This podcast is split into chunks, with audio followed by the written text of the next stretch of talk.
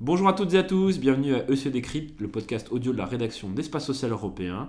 Cette semaine, pour m'accompagner, Pascal Beau, directeur de la rédaction. Bonjour Pascal. Bonjour Alexandre.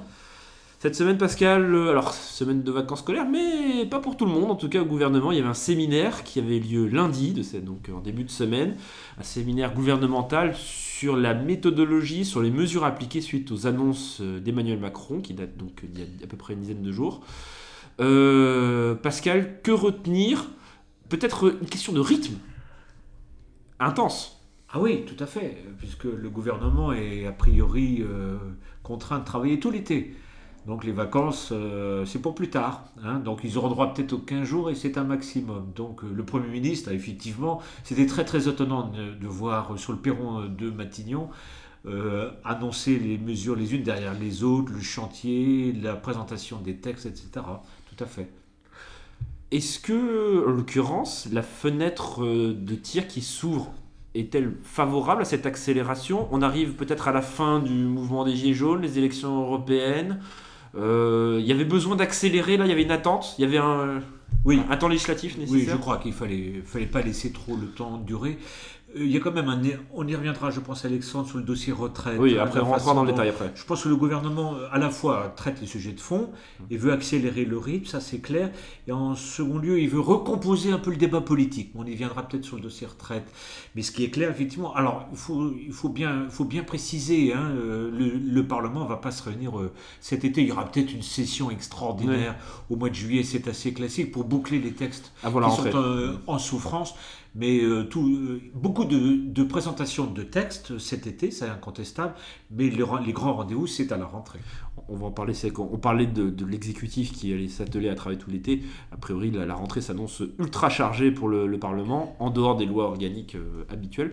On va rentrer peut-être dans le vif du Oui. sujet. Bien sûr. surtout dans notre domaine, la protection sociale. Alors, trois grands dossiers ont été explicités par Édouard Philippe. Le premier, bah, c'est le sujet peut-être le plus euh, explosif potentiellement, si on peut s'exprimer ainsi, c'est le fameux dossier des retraites. Là, ça va vraiment accélérer là. Oui, alors il y a deux aspects. Il y a euh, Jean-Paul Delevoye doit remettre au mois de juillet son rapport d'orientation. Je dis bien son rapport d'orientation qui va précéder les travaux euh, du gouvernement, donc des administrations. On laisse entendre d'ailleurs qu'un projet de loi et un avant-projet de loi serait déjà prêt Oui. sur la, la- la réforme systémique du passage à un régime uni- universel en points, qui pourrait être présenté, on va mettre ça au conditionnel, au début de l'automne. L'automne. Voilà. Donc, euh, mais je rappelle, Alexandre, pour nos auditeurs, que la session parlementaire de l'automne, elle est très encadrée. C'est une session budgétaire, Tout à fait. ouais. budget de l'État, budget de la Sécu. Donc, ça veut dire que le, le territoire, l'espace libre pour discuter des textes importants n'est pas disponible. hein. Donc, ça veut dire que le, le projet de loi retraite serait plutôt discuté en 2020. On peut pas accélérer, faire une procédure accélérée sur ce Non, dossier-là. alors franchement, Ce serait risqué. Ce serait risqué constitutionnellement et ce serait d'une très mauvaise manière sur un sujet qui intéresse à la fois les retraités et les actifs, c'est-à-dire quasiment Bah, euh, tous la- actifs. les deux tiers de la population française. Là, franchement, ce serait une très mauvaise méthode pour le gouvernement. Si j'évoque euh, l'aspect politique, c'est quoi? C'est que le, le président de la République veut accélérer avant la réforme de 2025 euh, comment dire, euh, l'allongement du temps de travail. Il l'a laissé entendre, c'est Oui. un vieux débat, l'âge de départ, l'âge pivot, etc. On va peut-être pas rentrer dans tous les détails parce qu'on n'aura pas le temps, sous ce format-là en tout cas, puis on n'a pas beaucoup de précision. On n'a pas de détails. Ce que je voulais quand même noter, c'est à mon avis le, le souhait du gouvernement de revenir à des choses traditionnelles, c'est-à-dire avoir un débat avec les syndicats. Donc, comment fermer l'affaire des Gilets jaunes? C'est peut-être en faisant monter les organisations syndicales sur des dossiers classiques, retraite, etc., et pouvoir d'achat. Euh, le fait que, par exemple, le 1er mai, on verra bien comment les choses euh, se passeront, il n'en demeure pas moins que si les organisations syndicales montent en puissance sur le dossier retraite, comme cela est prévisible, Oui. ce sera aussi une façon d'éteindre peut-être définitivement le mouvement des Gilets jaunes. Enfin, bon, c'est une, c'est une conjecture politique. Surtout si le gouvernement va au-delà de la, de la- de la concertation de Levoix.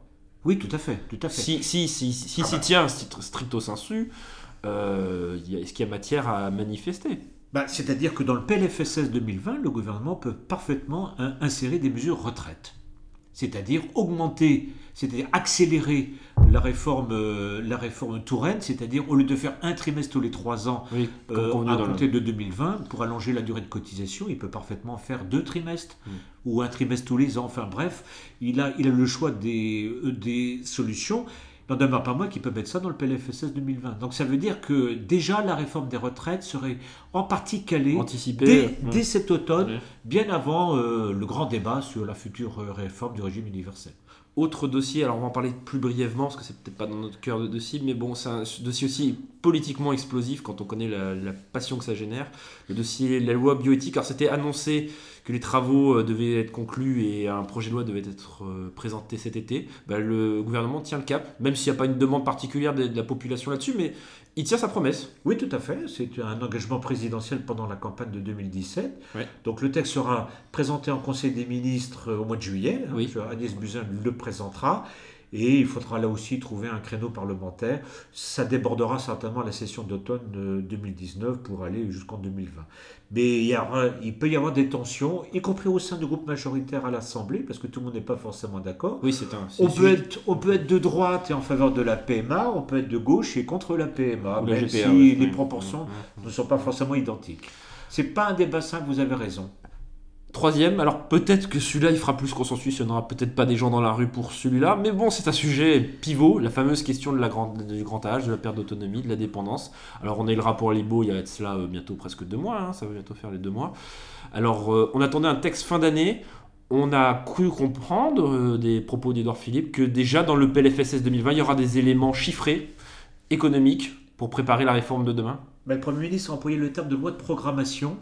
Alors est-ce que ça veut dire que le gouvernement déposera un projet de loi spécifique de montée en puissance du financement de la perte d'autonomie ou est-ce que c'est un vocable qui n'était pas très, comment dire, très précis et que cela annonçait un- en fait un calendrier euh, budgétaire Mhm. inscrit dans les PLFSS On verra bien, mais je pense qu'il faut s'attendre d'ores et déjà effectivement à quelques mesures dans le PLFSS de 2020. À défaut, il faudra déposer une loi de programmation. Une loi de programmation, c'est quand plus, même une ouais. machinerie un peu lourde. Ouais. Mais je pense que ce sera euh, dans les deux projets de loi de financement, à la fois le budget de l'État euh, et le budget Ouais. de la sécurité sociale.